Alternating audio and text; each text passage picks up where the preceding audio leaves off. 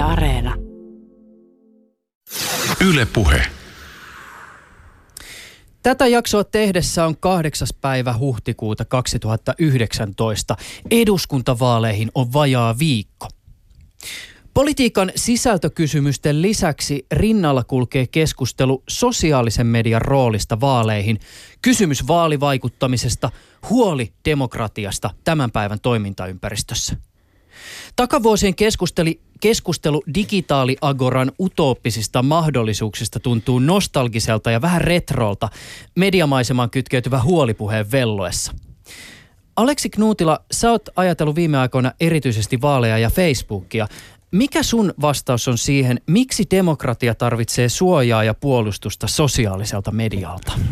Joo, no e, en mä ehkä ihan niin sanoisi, että pelkästään sosiaaliselta medialta yleensä tarvitsisi demokratiaa puolustaa, mutta kyllä mun, siis sosiaalinen media muuttaa aika vahvasti sitä, että, että millä lailla ihmiset ylipäätään saa tietoa mahdollisista ehdokkaista. Ja sitten se avaa tällaisia uudenlaisia mahdollisuuksia myös sen järjestelmän väärin käyttöön, erilaisia vaalivilpin muotoja. Et nyt vi, ihan viime aikoinahan on ollut tällaisia aika yllättäviä tuloksia, että esimerkiksi tämä Brexit-kansanäänestyksen kanssa ja, ja Trumpin ää, voiton kanssa tuolla Amerikassa ja ja siinä on vielä vähän epäselvää, että onko siihen vaikuttanut esimerkiksi se, että rahaa on tullut ulkomailta tai onko käytetty valheellisia viestejä ää, näiden ää, vaalikamppailujen voitossa. Ja, ja se sosiaalinen media on voinut vaikuttaa sellaisella tavalla, että, että tämän tapainen vilppi on, on tullut helpommaksi. Ja mun mielestä siinä on yksi, yksi tällainen niin kuin iso rakenteellinen pulma on, että, että se mahdollistaa tällaiset ää, salaiset mainokset, eli sellaiset mainokset, jotka näkyy pelkästään niille kohderyhmillä ja niistä ei jää muuta jälkeä sitten. Ja se on tietysti demokratia yleensä niin kuin edellyttää sellaista rehellisyyttä ja avoimuutta ää, toimijoilta.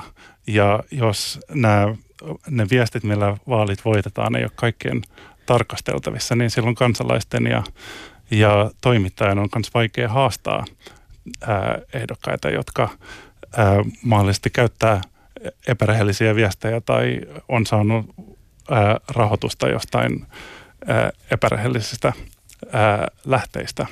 Että tällä lailla asiat on kyllä muuttunut.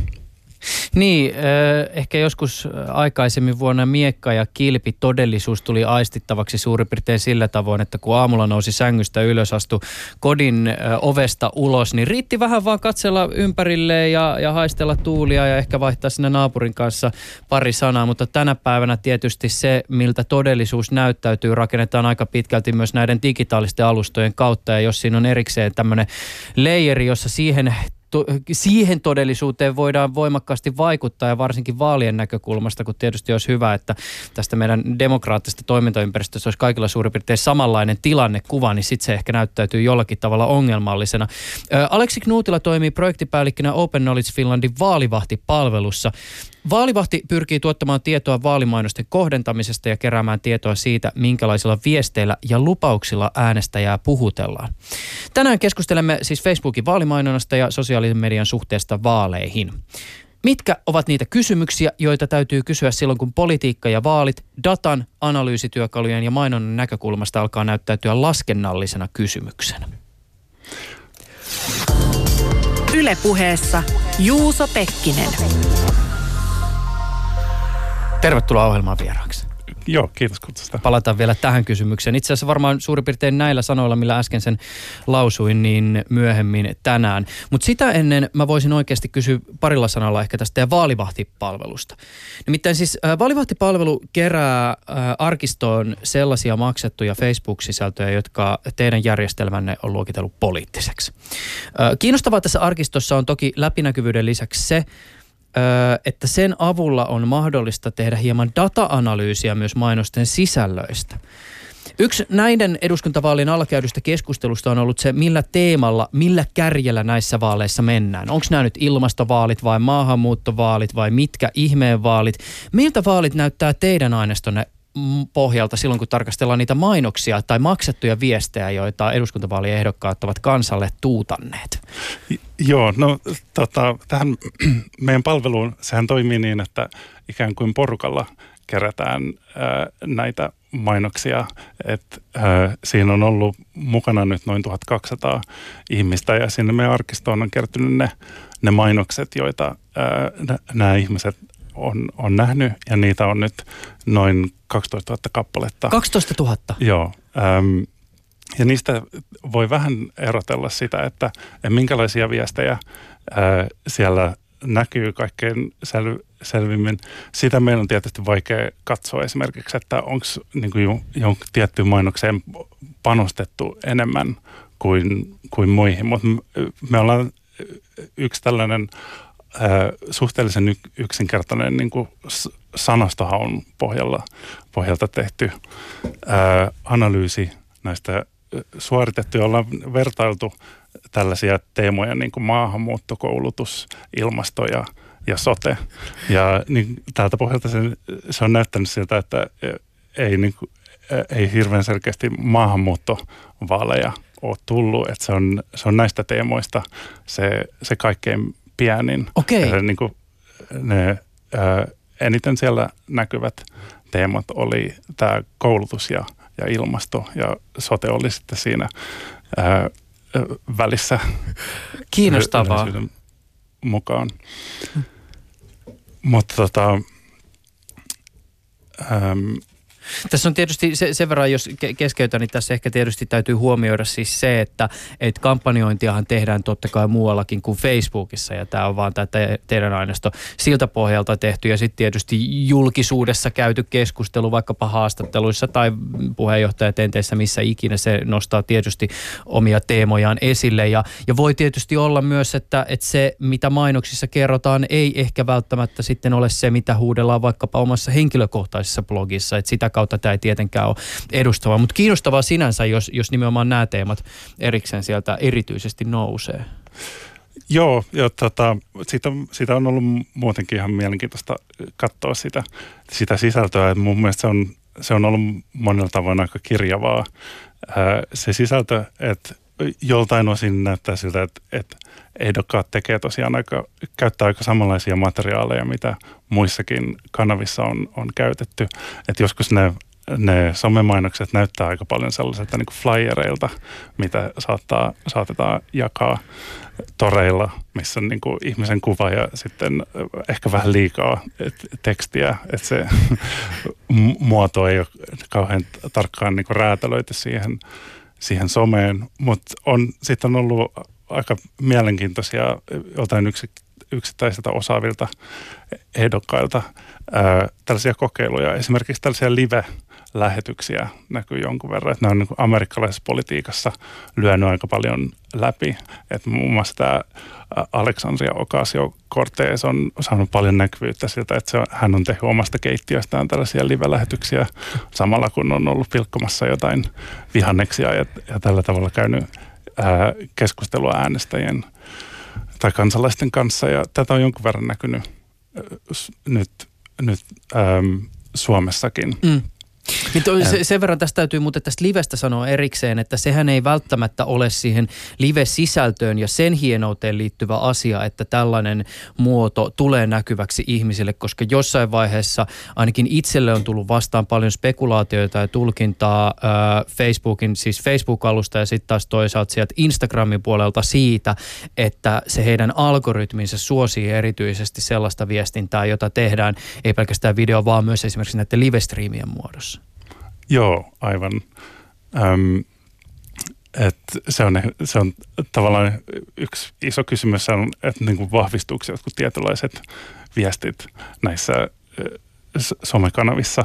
Ja tota, yksi, mitä mä oon kanssa vähän selvittänyt, on, että jo, jollain ehdokkailla on enemmän sellaisia myönteisiä viestejä ja, ja sitten on jotain kielteisiä. Että saattaa olla joku ehdokas, joka ää, kertoo omasta ilmastokannastaan ja sitten toisessa viestissä sanoo, että molla, mollataan vaikka Antti Rinnettä ja sanotaan, että ääni vihreille on niin ääni demareille. Ja, ja sitä on jonkun verran selvittänyt, että nouseeko sitten ne kielteisemmät viestit siellä vahvemmin esille. Ja se on kuitenkin näyttänyt siltä, että ne ainakin siinä porukassa, joka on niin kuin vaalivahdissa mukana, mikä ei varmaan niin kuin täysin edustava mm. porukka, niin näin ei ole kuitenkaan käynyt. Et, et ne, on, ne on kuitenkin ollut ne niin kuin myönteisemmät viestit aika paljon esillä. Mm. Jotta kuuntelijalle tulee hieman kuvaa äh, liittyen ehkä vähän vielä tulevan keskustelun näkökulmasta siitä, miten se vaalivahti toimii, niin pari perusjuttua voisi tässä vaiheessa jo sanoa. Kun te puhuitte, tai sä puhuit tästä, äh, Aleksi, tästä joukkoistamisesta, niin käytännössähän se tarkoittaa siis sitä, että jos haluaa ottaa tämän palvelun käyttöönsä, äh, niin se tarkoittaa sitä, että pitää ladata sellainen selain lisäosa. Ja tämä selain lisäosa mahdollistaa taas teille, jotka sitten työskentelette sen vaalivahdin kanssa sen, että se selain lisäosa nimenomaan kerää näitä mainoksia poliittisilta toimijoilta, jotka sille lisäosa ladanneille ihmisille tulee vastaan. Ja tässä ymmärtääkseni taustalla on osin se, että vaikka Facebook jollakin, jollakin tavalla pyrkii tuottamaan myös avointa tietoa liittyen siihen, että minkälaisia poliittisia viestejä tai toimijoita palveluista löytyy, niin siitäkin huolimatta esimerkiksi nyt eduskuntavaalien näkökulmasta se Facebookin kirjasto on vajavainen ja tämä on oikeastaan niin kuin ainoa tapa tavallaan niin kuin päästä täysin käsiksi siihen vaalimainonnan todellisuuteen Facebookissa. Siis tunkemalla siihen tavallaan niin kuin ihmisen ja Facebookin väliin tällä lisäosalla. Joo, aivan. Siis tämä tota, järjestelmä oikeastaan toimii tosiaan pelkästään niiden ihmisten kanssa, jotka käyttää Facebookia sen selaimensa kautta, mikä alkaa ehkä olla jo vähän vanhanaikaista, mutta tällaiset mun, mun kaltaiset dinosaurukset, niin, tota, jotka selaimella sinne, sinne Facebookiin menee, niin voi tähän osallistua. Sen lisäosan saa tosiaan, jos menee vaalivahti.fi, niin sieltä sen voi, voi asentaa ja sen asentamisen jälkeen, jos Facebookiin käyttöä jatkaa, niin silloin jos siellä näkyy niitä poliittisia mainoksia, niin ne lisätään sinne avoimeen arkistoon. Ja samalla se kertoo käyttäjille myös vähän tietoa siitä, että mitkä tahot heitä on, heihin on kohdentanut viestejä. Eli siitä tulee sellainen niin kuin yhteenveto siitä, että miltä puolueelta on näkynyt viestejä. Ja siltä pohjalta voi vähän vertailla sitä omaa poliittista kuplansa muiden poliittisiin äh, kupliin, mutta äh, Facebook on tosiaan alkanut myös äh, itse toteuttaa tällaisia läpinäkyvyyteen äh, liittyviä toimenpiteitä, etenkin tämän niin poliittisen mainonnan äh, saralla. Ja heiltä on nyt ähm, he on luonut tällaisen, mitä he kutsuu mainoskirjastoksi, mikä on ensimmäiseksi ollut käytössä ää, Amerikassa, Brasiliassa ja, ja Briteissä. Ja se on nyt sit myös tulossa näihin eurovaaleihin.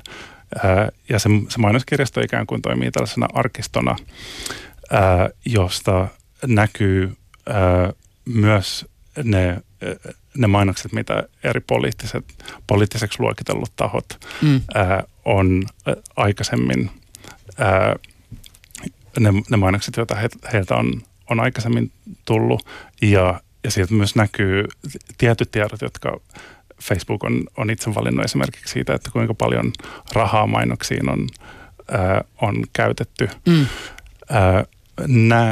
Tämän, tämä niin läpinäkyvyyssysteemi ei ikävä kyllä ehdi näihin Suomen eduskuntavaaleihin.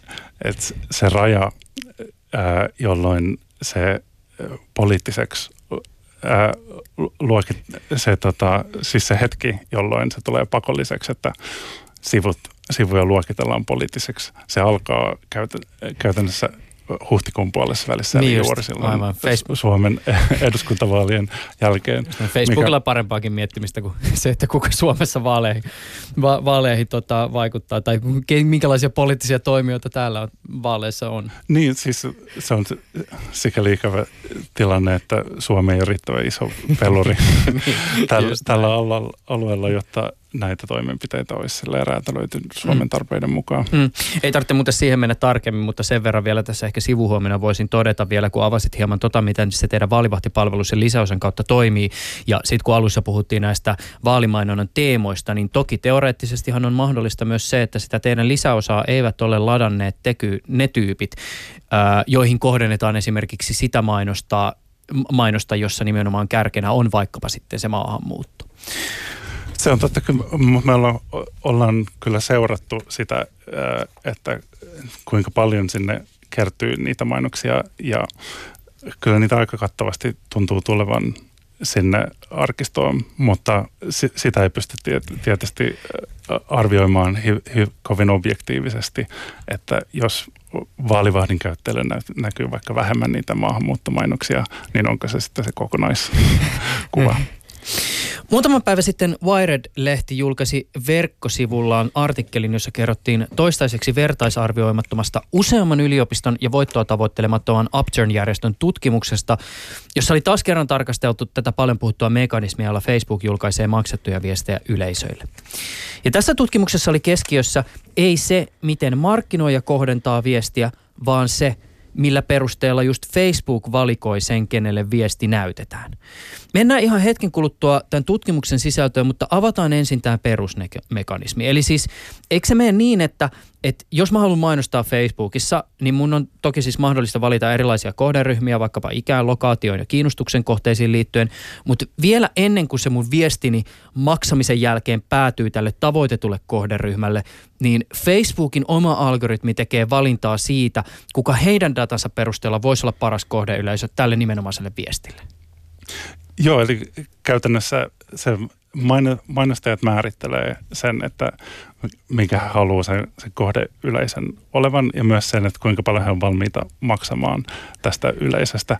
Ja sen jälkeen Facebook käyttää tällaista ikään kuin huutokauppamekanismia, että missä mainostajat kilpailee siitä näkyvyydestä ja, äm, ja he näyttää niitä mainoksia – ihmisille, jotka toisaalta voittaa sen huutokaupan, mutta sitten myös valikoi niitä mainoksia sen mukaan, että ää, minkä he arvioi olevan kaikkein oleellisinta tai kiinnostavinta tai relevanttia ää, näille kullekin niin kuin yksittäiselle ihmiselle.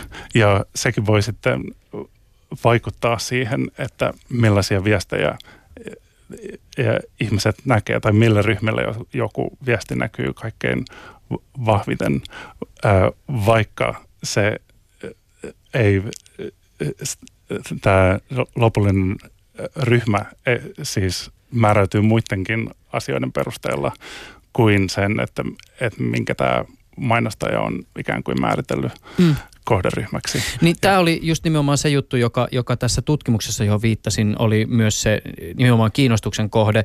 Öö, tässä tutkimuksessa oli tutkittu sitä, minkälaisia painotuksia Facebook ö, tässä kohderyhmän painotuksessa tekee. Ja tulos oli se, että joissakin tapauksissa Facebookin algoritmi näyttäisi syrjivän sukupuolen tai rodun perusteella tai suosivan olemassa olevia rakenteita ja stereotypioita. Tutkijat oli esimerkiksi luonut mainoksia työpaikoista ja sitten tästä esimerkiksi siivoojan paikasta kertovaa mainosta, joka tässä tutkimuksessa oli mukana, näytettiin eniten esimerkiksi mustille naisille. Puutavarakaupan töitä mainostava mainos tavoitti lähinnä valkoiset miehet. Facebookin algoritmin mukaan myyjän ammatti sopii parhaiten naisille ja taksikuskihommat Jenkeissä mustille. Lisäksi näytti siltä, että Facebook tekee stereotyyppisiä oletuksia kohderyhmästä myös esimerkiksi kuvien perusteella. Kun järjestelmään syötettiin kuvadataa jalkapallosta, niin mainoksen tavoitettavuudessa korostuivat miehet ja sitten kun siellä oli hajuvesipullo, niin sitten naiset. Ja sitten vielä, näyttäisi siltä, että pienemmällä budjetilla varustetut mainokset tavoittavat paremmin miehiä. Ja tämä saattaa johtua siitä, että naisia tämän tutkimuksen tekijöiden mukaan tyypillisesti haastavampi on tavoittaa ylipäätänsä tämmöisellä kohdennetulla mainoksella tai mainonnalla. Aleksi Knuutila, mitä sä tässä näet? No Tämä on tietty esimerkki tällaisesta tahottomasta diskriminaatiosta, joka syntyy ikään kuin sellaisena eh, sivutuloksena tämän algoritmin toiminnasta. Ja, ja mun mielestä se on mielenkiintoista pohtia, että niin kuin minkälaisia ongelmia tällaisen poliittisen mainonnan ja niin kuin vaalien kohdalla voi, voisi syntyä. Ja tietysti ää, niin kuin yksi uhkakuva voisi olla tällainen niin kuin, ää, viestien polarisaatio. Ää, eli se, että ihmiset sais pelkästään viestejä joltain tietyltä puolueelta tai joltain tietyltä taholta. Ja voisi ehkä sanoa, että silloin ihmisten on vaikea tehdä perusteltuja päätöksiä heidän äänestysvalinnoistaan, jos he näkee pelkästään niin kuin yhdeltä poliittiselta laidalta vaikka viestejä. Mutta tämän, tämän meidän vaalivahtihankkeen kautta me ollaan niin vähän voitu arvioida sitä, että tapahtuuko tätä nyt ö, Suomessa.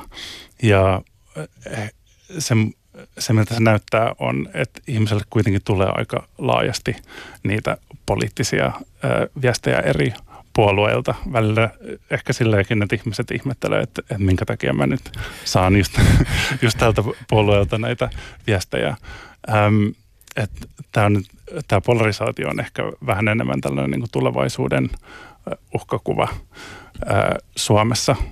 Ähm, toinen, mikä täh, tähän saattaa liittyä, tai toinen tällainen mahdollinen ongelma ää, demokratialle ää, on myös se, että kun yksittäisiltä ehdokkailta on monia eri viestejä, joilla he on äänestäjien yhteydessä, niin näitä algoritmeja myös käytetään siihen, että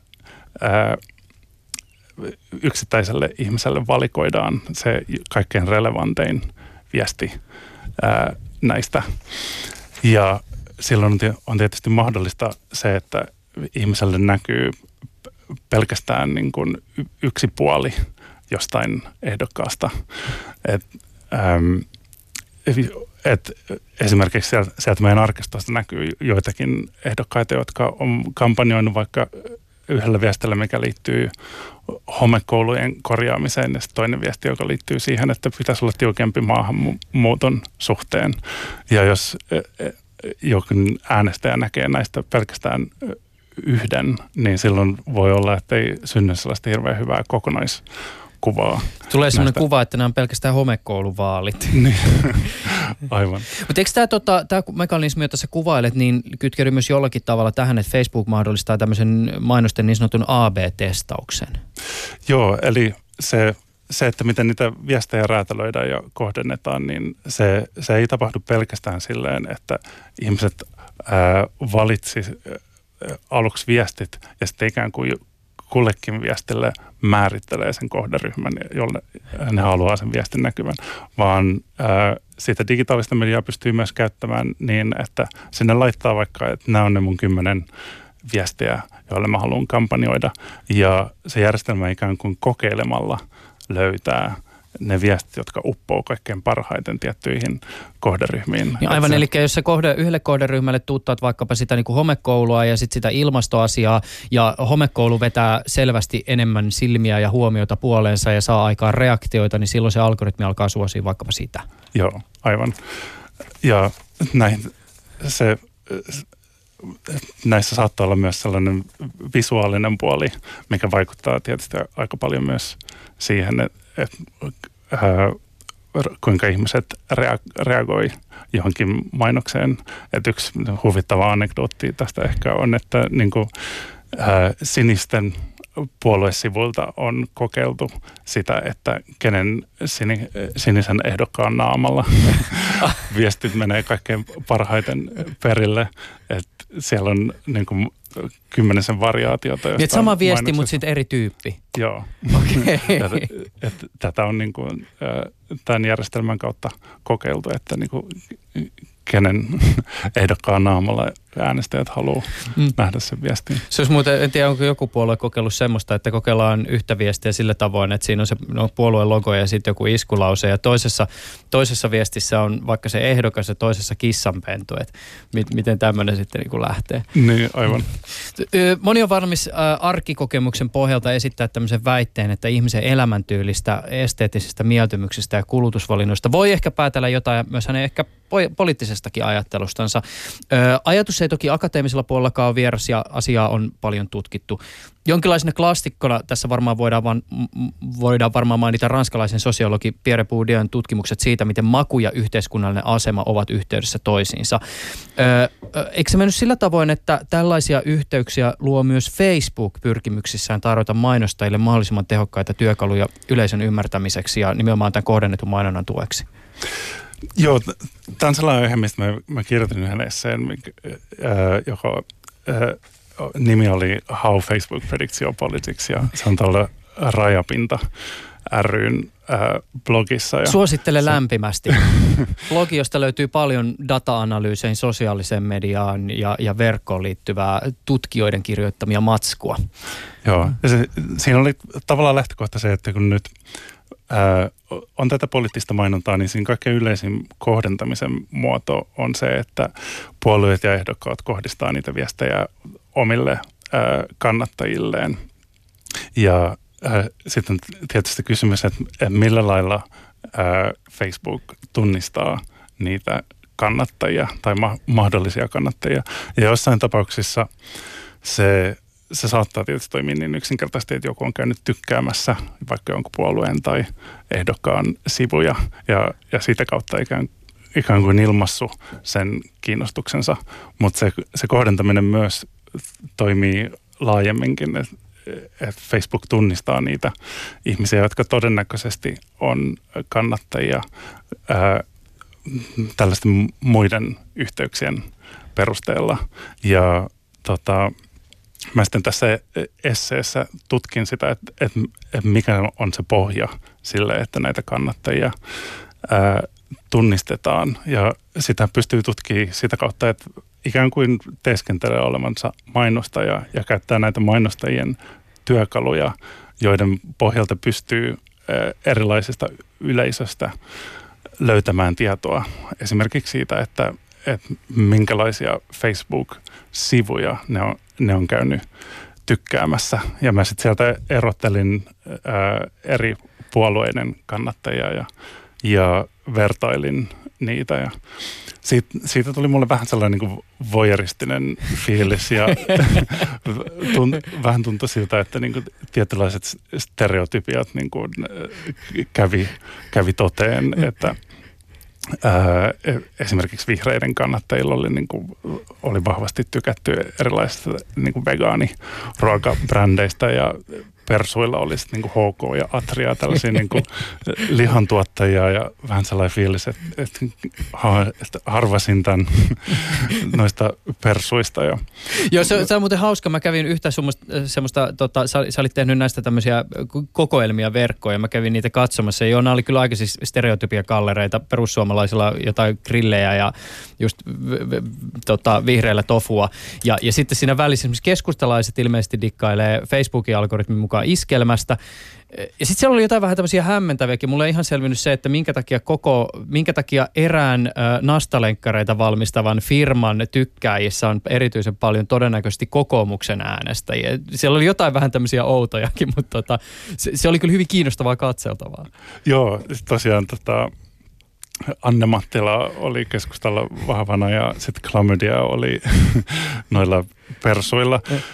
Äh, mutta tota, mun mielestä se, tavallaan se kysymys on, että niin kuin, miten näitä tietoja pitäisi lukea. Ja ähm, mainitsit sen Pierre Bourdieu, niin mun, mun mielestä se on kuitenkin äh, tärkeää pitää mielessä, että vaikka tässä luodaan kuva näistä ihmisryhmistä, niin se on kyse aika erilaisesta tiedosta kuin ähm, tällaisen niin kuin tilastotiedosta tiedosta tai äm, tällaisesta niin kuin kyselyiden pohjalta ää, rakennetusta tiedosta niin kuin tässä kulutussosiologiassa on, on tehty. Että näissä on, on sellaiset ää, selkeät harhat, jotka ää, näihin tota, Facebookin luomiin tällaisiin stereotypioihin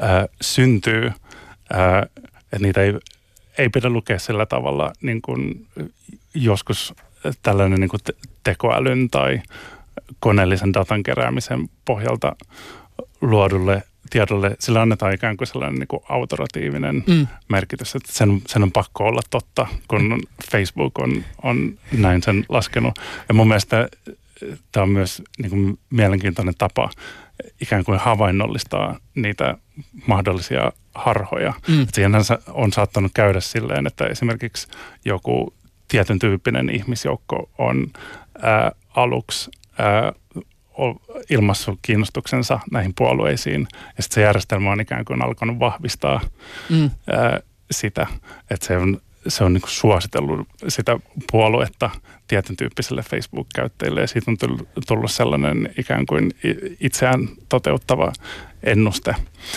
Mutta mut samanaikaisesti vaikka vaik näihin tota, ää, tähän niin kuvaan, minkä Facebook on, on luonut jostain tietystä puolueesta, vaikka siihen liittyy näitä harhoja ja, ja vinoumia, niin se on, se on kuitenkin tavallaan vaikutusvaltainen ää, tällainen ää, kuvaus näistä ihmisistä, koska se on siellä taustalla mm. ohjaamassa ää, sitä, että ää, miten nyt vaikka nämä mainonna, ää, mainontaan liittyvät rahat ää, ohjaa mm.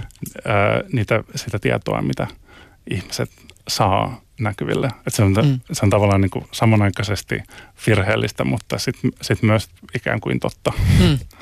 Aleksi Nuutila, ihan parilla sanalla, jos voisit vielä kertoa vähän siitä, että kuka sä oikein olet. Mä tuossa alussa mainitsin, että toimit projektipäällikkönä tässä vaalivahtipalvelussa, jonka taustalla sitten täällä Suomessa on Open Knowledge Finland. Sä vaikutat Suomessa että Britanniassa. Mikä mies oikein olet?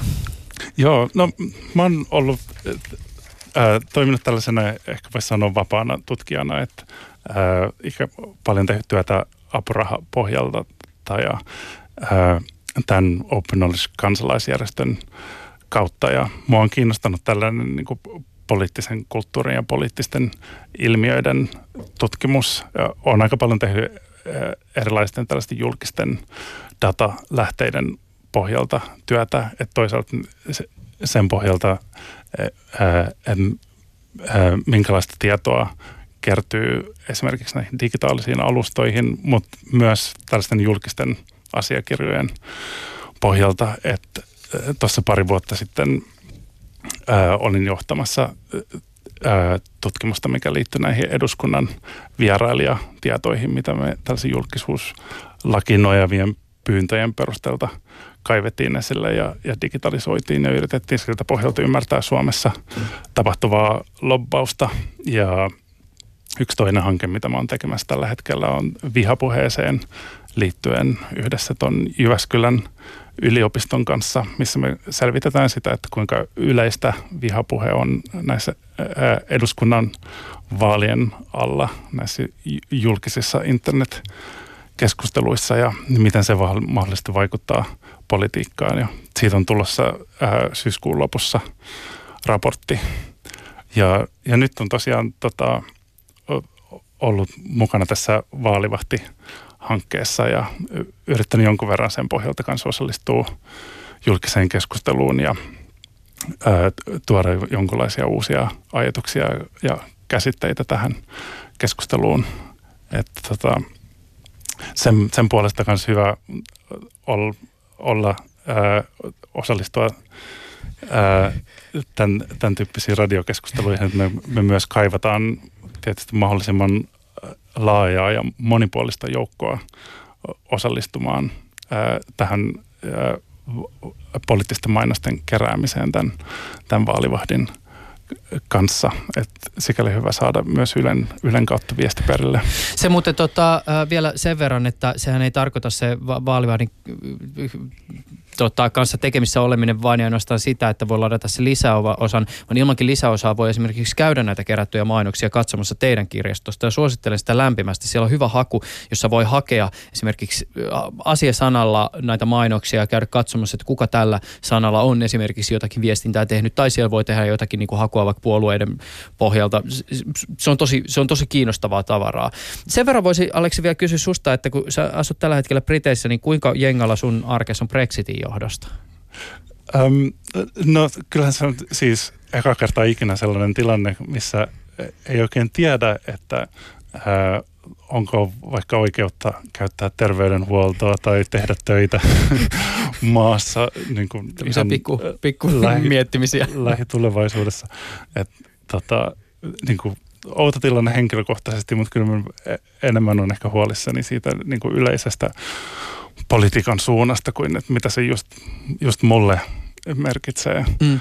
Et kyllä siellä on niin kuin, synkempiäkin skenaarioita kuin se, että mä joudun vähän enemmän tekemään byrokratiaa, että, että ennen kuin voin vaikka ottaa jonkun työn vastaan. Miten sä oot tutkijana havainnoinut sitä, miten Brexit ja siihen liittyvä mainonta Britanniassa näyttäytyy? No tota... Ja erityisesti siis tämä sosiaalisessa mediassa tapahtuva mainonta ja ehkä vielä just siellä Facebookin puolella. Joo, no tota, ehkä se, se voisi tästä vaalivahdista vielä mainita, että sehän on osa tällaista kansainvälistä toimintaa ja me käytetään siinä sellaista ohjelmistoa, jota me ei itse kehitetty, vaan joka on lähtöisin just tältä, tältä Iso-Britanniasta. Mm. Ja tota, se äm, se kehitettiin tämän Brexit-kansanäänestyksen jälkeen. Just näin. Niitä, sitä kansanäänestystä leimasi juuri se, että siinä käytettiin paljon sellaista rahoitusta, mistä ei oikein tiedetty, että mistä se on peräisin. Ja Facebook oli ehkä se niin kaikkein tärkein ää, poliittisen mainonnan kanava ää, siellä. Ja tota, siellä muun muassa tällainen varkasyksilö kuin Aaron Banks antoi kahdeksan miljoonan punnan lahjoituksen yhdelle näille Brexitia puolustaville kampanjoille ja sitä ei oikein vieläkään selkeyttä, että ää, mistä ne rahat tuli ja, ja, ja miten niitä käytetään. Ja oli tällainen firma kuin Aggregate IQ, millä on, on myös linkkejä tähän niin kuin, ää, Trumpin taustajoukkoihin ja ää, Cambridge Analyticaan ja näihin porukoihin oli vahvasti mukana tekemässä sitä, sitä kampanjointia siellä. Ja siellä on ehkä vähän sellainen tilanne, että ää, se, on, se on aika selkeää, että ne niin kuin, pelisäännöt sille, että vaalit toimii reilulla tavalla, ei ole ihan ajan tasalla. Ja tällaiset niin kuin, äm, ongelmalliset toimintatavat on, on edelleen mahdollis, mahdollisia. Ja, ja sen vuoksi se, se kanssa kuulostaa aika vaaralliselta mahdollisuudelta, että sieltä saattaisi tulla ää, tällainen toinen kansanäänestys liittyen tähän Brexitiin, että tällaisessa tilanteessa, missä ei ole niin kuin, hirveän hyvin varauduttu mm. siihen, että voitaisiin varmistaa, että ne, ne vaalit myös toimii reilusti. Ja yksihän tällä viimeaikainen ilmiö, mit, mitä siellä on, on esiintynyt, on, että sit poliittista mainontaa tapahtuu paljon niiden vaalien ulkopuolellakin.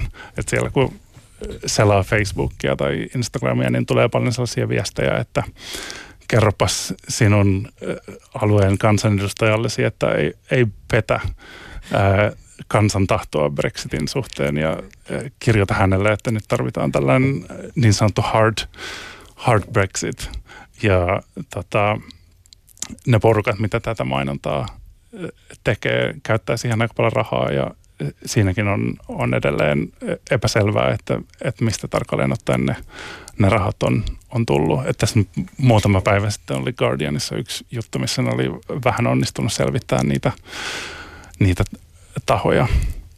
Mutta tota, ehkä tässä yhteydessä nyt, nyt voisi sanoa, että ehkä tietyllä lailla Suomessa on on myös samankaltaisia ongelmia tämän niin kuin vaalirahoituksen läpinäkyvyyden suhteen. Ja mun mielestä sekin on, on tärkeää pitää mielessä, että hirveän paljon niin on kiinnostusta siihen, että onko jotain niin kuin valheellisia viestejä ja ää, tällaista niin kuin epärehellistä mainontaa Suomen vaaleissa, mutta se on tietysti yksi, yksi mahdollisuus myös, että kampanjoidaan ihan rehellisillä viesteillä, mutta sitten se on, ne rahat siihen viestintään on hankittu epärehellisin keinoin. Mm. Ja tähän, tämä niin nykyinen järjestelmä näin vaalirahailmoitusten suhteen, se, se on, siinä on edelleen omat puutteensa ja sit, sitä pystyy kieltämään ää, suhteellisen helposti.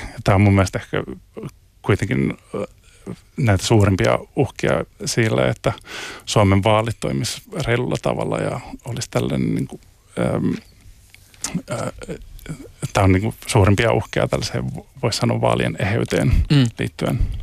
Tässä teidän esimerkiksi vaalivahtipalvelussa se, mitä käyttäjä saa, on siis tieto siitä, että minkä takia hän näkee sen mainoksen, jonka hän näkee. Uh, Mutta jos vielä ajatellaan esimerkiksi historian ja lähihistorian valossa sitä, että minkä, la, minkä takia tämän tyyppiset palvelut ja tämän tyyppinen tieto ylipäätään on merkityksellistä, niin minkälaisia esimerkkejä sä ehkä osoittaisit liittyen vaikkapa maailmalla käytyihin vaaleihin, jotka jollakin tavalla sulle puhuu nimenomaan esimerkiksi tämän teidän palvelun puolesta. Tai sen puolesta, että Facebook vielä ehkä enemmänkin tekisi sen eteen, että se olisi ennen kaikkea vaalien näkökulmasta mahdollisuus eikä uhka.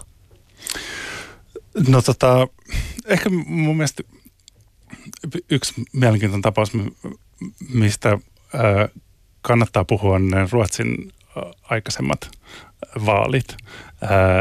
ja siellähän on siis myös eduskuntavaalit 2018 ja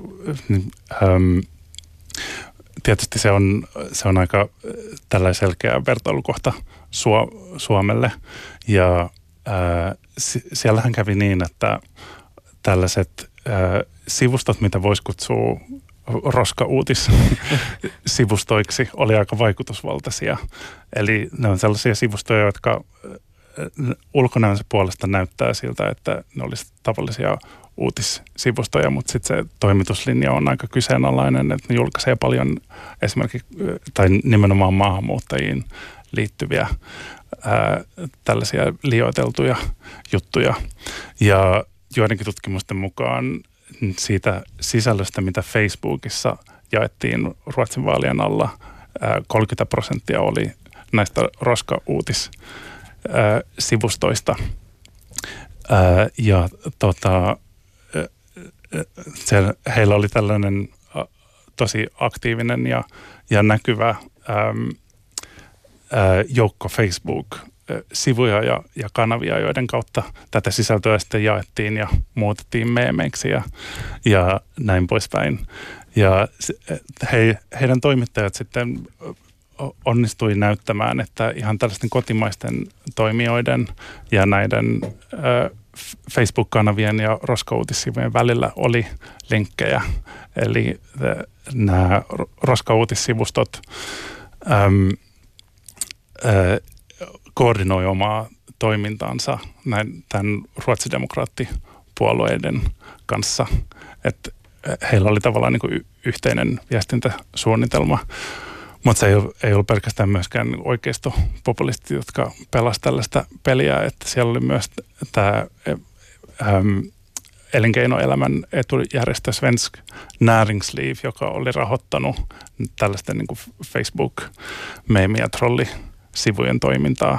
Tämä on mun mielestä sikäli ää, hyödyllinen esimerkki, että se, muistuttaa myös siitä, että ne uhat ei aina tule ulkomailta, vaan ne voi, voi olla tällaiset, että ihan kotimaiset toimijat, puolueet ja, ja etujärjestöt toimii sellaisella tavalla, että heillä on ikään kuin kaksi kampanjaa, että on sellainen virallinen asiallinen kampanja ja sitten on sellainen varjokampanja, joka on ikään kuin luonheittoa. Ja sosiaalinen media tavallaan tekee tämän, tämän myös helpommaksi, että he pystyvät Ruotsin tapauksessa kanavoimaan rahoitusta tällaisille porukoille, jotka näytti vähän sellaiselta niin kuin ruohonjuuritason tällaisilta yhteisötoimijoilta, mutta jotka tosiasiassa toimii niin kuin näiden etu, ryhmien nimissä.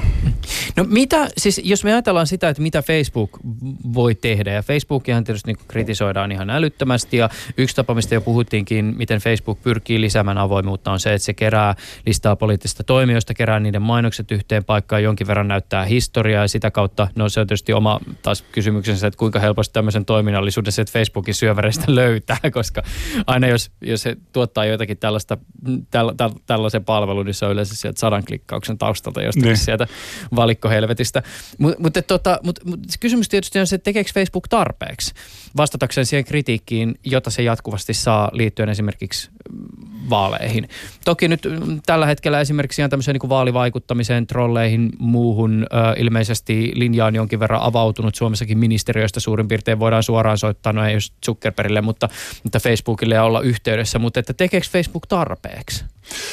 No tota, äh, nythän vähän vaikuttaa siltä, että ikään kuin myrskypilvet on kerääntymässä Facebookin ympärillä ja aika vaikutusvaltaiselta taholta sanotaan, että niin kuin uudenlaiset pelisäännöt tämän niin kuin somen äm, toimintaan. Ja vaikuttaa siltä, että Facebook yrittää ikään kuin ennakoida tätä sitä kautta, että he toimii itse ja tekee tällaista itsesäätelyä ja luovuttaa enemmän tietoa ja tota, kyllähän siinä, tiedossa, mitä he on laittamassa nyt vaikka eurovaalien aikoina esille.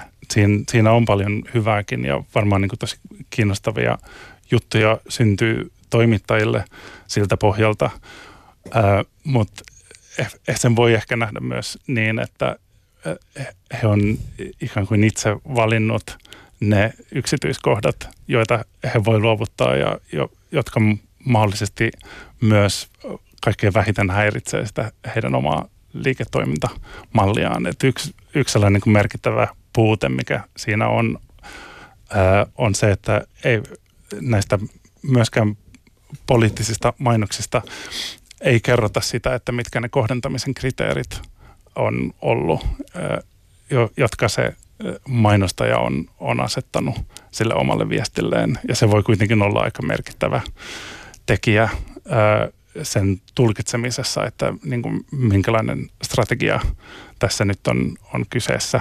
Mm. Ja tota, onko tämä nyt sellaista toimintaa, mikä, mikä kestää ää, päivänvaloa. Et, ehkä tällaisen niin kuin itsesäätelyn lisäksi kuitenkin tarvittaisiin jonkinlainen tällainen niin kuin julkinen ratkaisu sille, että olisi joku taho, vaikka Euroopan unioni, joka loisi sellaiset yhteiset ää, pelisäännöt. Ja, mutta ehkä se, niin kuin, se suurempi ongelma on myös se, että Facebookilla on niin hirveän vahva markkina-asema, että sitä voi tavallaan pohtia, että kuinka paljon tässä on kyse sellaista niin kuin digitaalisen median ominaispiirteistä ja kuinka paljon liittyy siihen, että Facebook on niin sellainen dominantti taho ylipäätään. Ja varmaan sekin, sekin vaikuttaa, että ei ole niin kuin hirveän vahvaa kilpailua tällä alueella. Ja se on ehkä niin kuin su- suurempi ongelma, että miten ylipäätään pystyy lu- pystyttäisiin luomaan jotain niin kuin vaihtoehtoisia ää, järjestelmiä, niin kuin vaihtoehtoisia sosiaalisen median alustoja ja vaihtoehtoisia tapoja ihmisille. Ää, tällaisen niin kuin tiedon vaihtoon ja, ja kampanjointiin. Mm. Mutta siinä toisaalta siis, jos, jos nyt yritän ajatella niin kuin Facebook ja miettiä sitä niin kuin kritiikkiä, joka tässä on jo pidemmän aikaa yhtiötä kohtaan ollut, ei pelkästään vaaleihin liittyen, vaan sitten tämä yksityisyyskysymys on myös kysymys sinänsä ja no sekin tietysti kytkeytyy vaaleihin.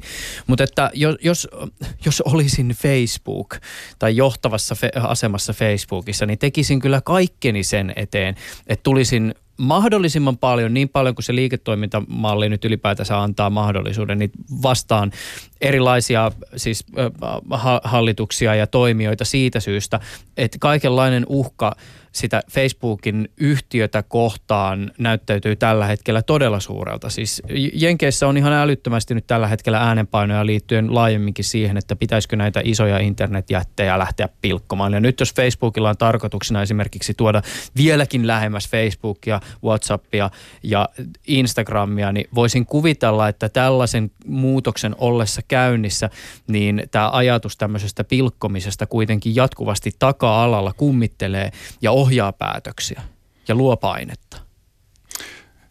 Joo, eh, ehdottomasti. Tota, siitäkin voi kysyä, että on tämä ajatus pilkkomisesta tavallaan on, on tällaista niin kuin kilpailu politiikkaa. Että niin sekin niin on osin muuten osaksi, nyt tässä vaiheessa kun rummutetaan Jenkkien tulevia presidentinvaaleja, niin se, se on tavallaan jo alkanut se rummutus myös niin kuin tällä viestillä. Joo, Tätä myös poliitikot siis puhuu tästä myös paljon. Joo. Niin. Sori, katkasin. Niin. Joo, ei mitään. niin, t- sitä tietysti äm,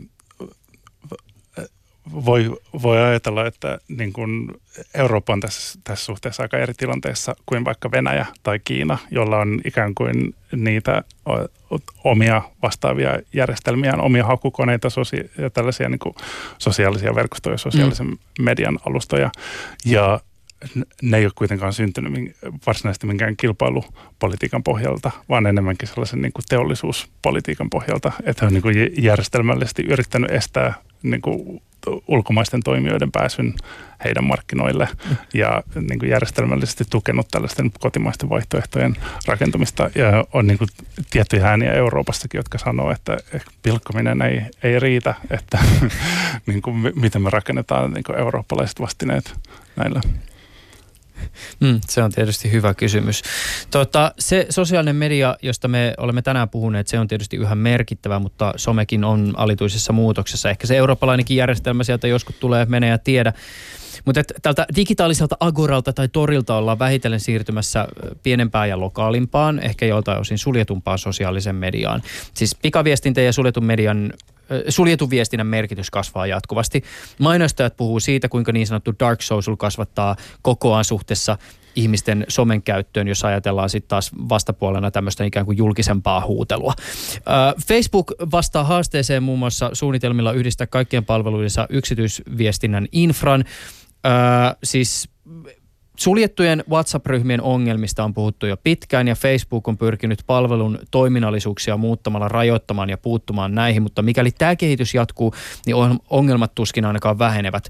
Tämä on tietysti myös kiinnostavaa, että miten tämän tyyppinen maailma, jossa siirrytään ikään kuin vähän tästä vanhanmallisesta sosiaalista mediasta mahdollisesti johonkin tämmöiseen niin kuin uuteen skenaarioon, missä ehkä sitten enemmän ollaan siinä pikaviestin maailmassa, niin, niin on toisaalta kiinnostavaa, että miten esimerkiksi se tekee tämän tyyppisten projektien äh, suhteen, joiden parissa sä esimerkiksi tällä hetkellä työskentelet. Ensinnäkin, jos me siirrytään mobiilimaailmaan, se tarkoittaa sitä, että ei sinne paljon mitään lisäosia ö, asennella, ne ekosysteemit ovat huomattavasti suljetumpia. Ja sitten taas toisaalta moni sellainen asia, jota, josta te keräätte nyt tällä hetkellä aineistoa, tulee aika vaikeammin tavoitettavaksi siinä vaiheessa, jos ihmiset viestivät pitkälti tällaisissa päästä päähän kryptatuissa pienissä ryhmissä.